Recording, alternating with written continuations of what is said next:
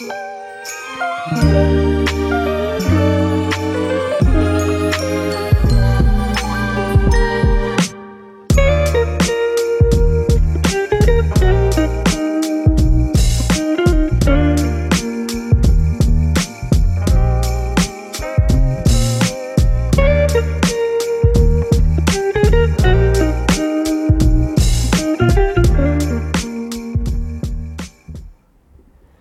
八字太郎第十集，中秋节来应个节气吧。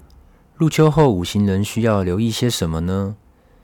中秋节对于台湾人来说，除了过旧历年啊，就属于中秋节最具有相聚团圆的浓厚气息了。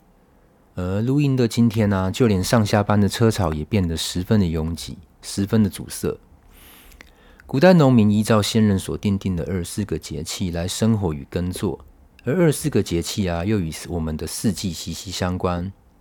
我们知道四季有春夏秋冬，春天呢有立春、雨水、惊蛰；春分、清明与谷雨。而夏天呢有立夏、小满、芒种；夏至、小暑与大暑。到了秋天有立秋、处暑、白露；秋分、寒露与霜降。最后冬天有立冬、小雪、大雪；冬至、小寒与大寒。你们知道中秋节啊，对于现代人来讲极具意义，也是国定假日。可是啊，在当时的宋朝可就不是这么回事喽。当时立秋、七夕、重阳这些节日都有放，唯独中秋节在宋朝并没有被列入节日。所谓二月十五花朝，八月十五月夕，起源得很早。当时宋朝的店家选择在这一天重新布置门面，也备好新酿的酒。呃，准备好要贩卖给夜晚要赏月的人民。这时候啊，逢秋天，秋蟹也十分的肥美，搭配水果如梨子、枣子、石榴，也很应时节哦，适合夜晚一起享用。自早期以来，中秋节吃月饼有抗元的传说，月饼就是团圆的意思。宋朝的苏东坡里面的诗词也提过，中秋节啊有吃甜酥饼赏月的习俗。而祭月是古代中秋最盛大的活动，在民间呢、有月光神妈的信仰。当入夜啊，月亮还没有升起的时候，他们就会将月光神妈朝月亮即将要出现的方向贴好啊，摆好桌子，并排列要祭拜的贡品。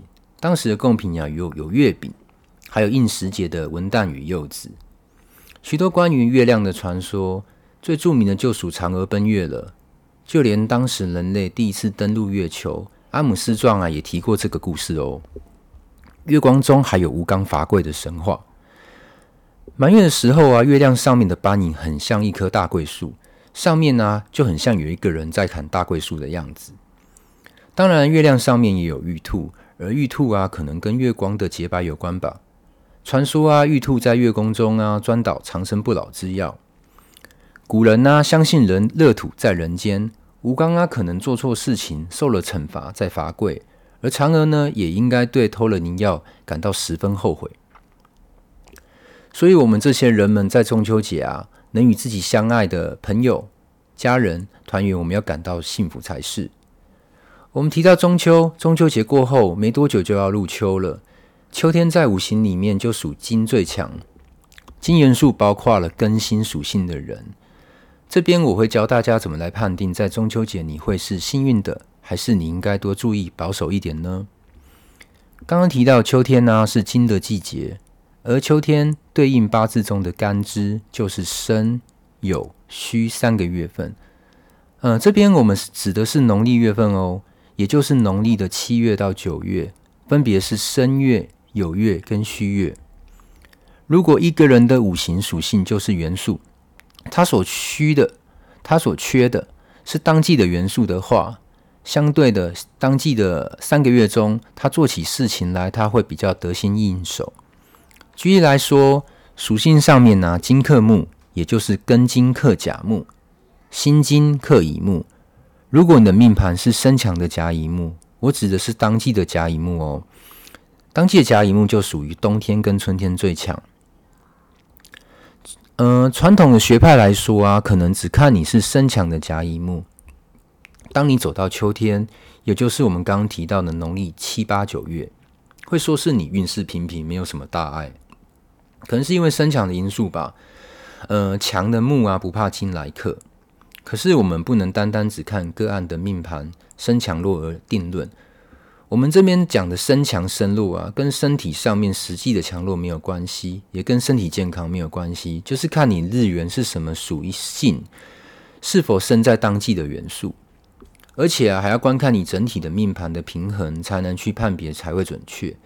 因此呢，有两个决定的要素去判别月份的运势好坏。第一，你是属于身强身弱的命盘。邦邦，我们有提到过，命盘里面的日元生在的季节是否是当季的？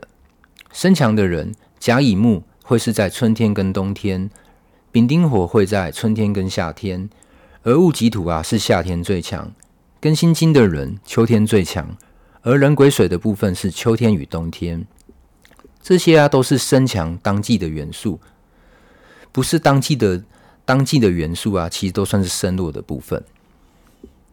好，第二，我们要看你整体命盘的五行元素多寡来决定。如果啊你是甲乙木，而你的木又比金少，而你的命盘不需要金元素的时候，以上两点都成立的时候啊。呃，身为甲乙木的朋友，走到秋天的时候要比较保守，凡事要谨言慎行。呃，相对的，如果你是甲乙木，你的木元素又很多，金元素就会比较少，而金元素又是你所需要的时候，当流月入秋季的时候，做起事情来你会顺顺利利的。流月的金运会补足你所缺少的，秋天呢、啊、会是你幸运的季节哦。那再举一个例子。一个日柱天干为甲木的人，他身弱，命盘的金元素过多。当流月走到秋天的时候，遇到新月可能没有什么大碍，稍稍皮毛而已。事情处理起来，呃，你可能觉得有点烦。可是如果走到庚月，甲木的男生要提防小人，身体比较容易受伤。甲木的女性朋友，除了防小人跟身体状况之外，会多了伴侣之间的问题。会跟老公和男友在相处上面的关系比较容易争执跟争吵，因为根是甲木的七煞，就是伴侣的关系。好，我们再复习一下元素的互克部分。庚辛金克甲乙木，甲乙木克戊己土，戊己土克壬癸水，壬癸水克丙丁火，丙丁火又来克庚辛金。以上啊，先了解自己的命盘元素跟属性多寡。再去走到流月的时候，我们可以事先提醒自己一下，是否该原照原计划执行呢？还是先休息一下，踩个刹车，等到你的季节的时候再去顺水推舟，会比较轻松哦。好，如果对自己的命盘有兴趣或是不了解的朋友，我的资讯栏位都有 email，呃，你可以去 email 那边呃写信给我，也可以到 IG 那边来找我，IG 那边会有不同的心得分享。好，最后，如果你跟我一样对八字会怎样影响自己、改变自己有兴趣的朋友呢，可以关注我跟开启通知，每周都会上新的分享。那我们下期见喽，拜拜。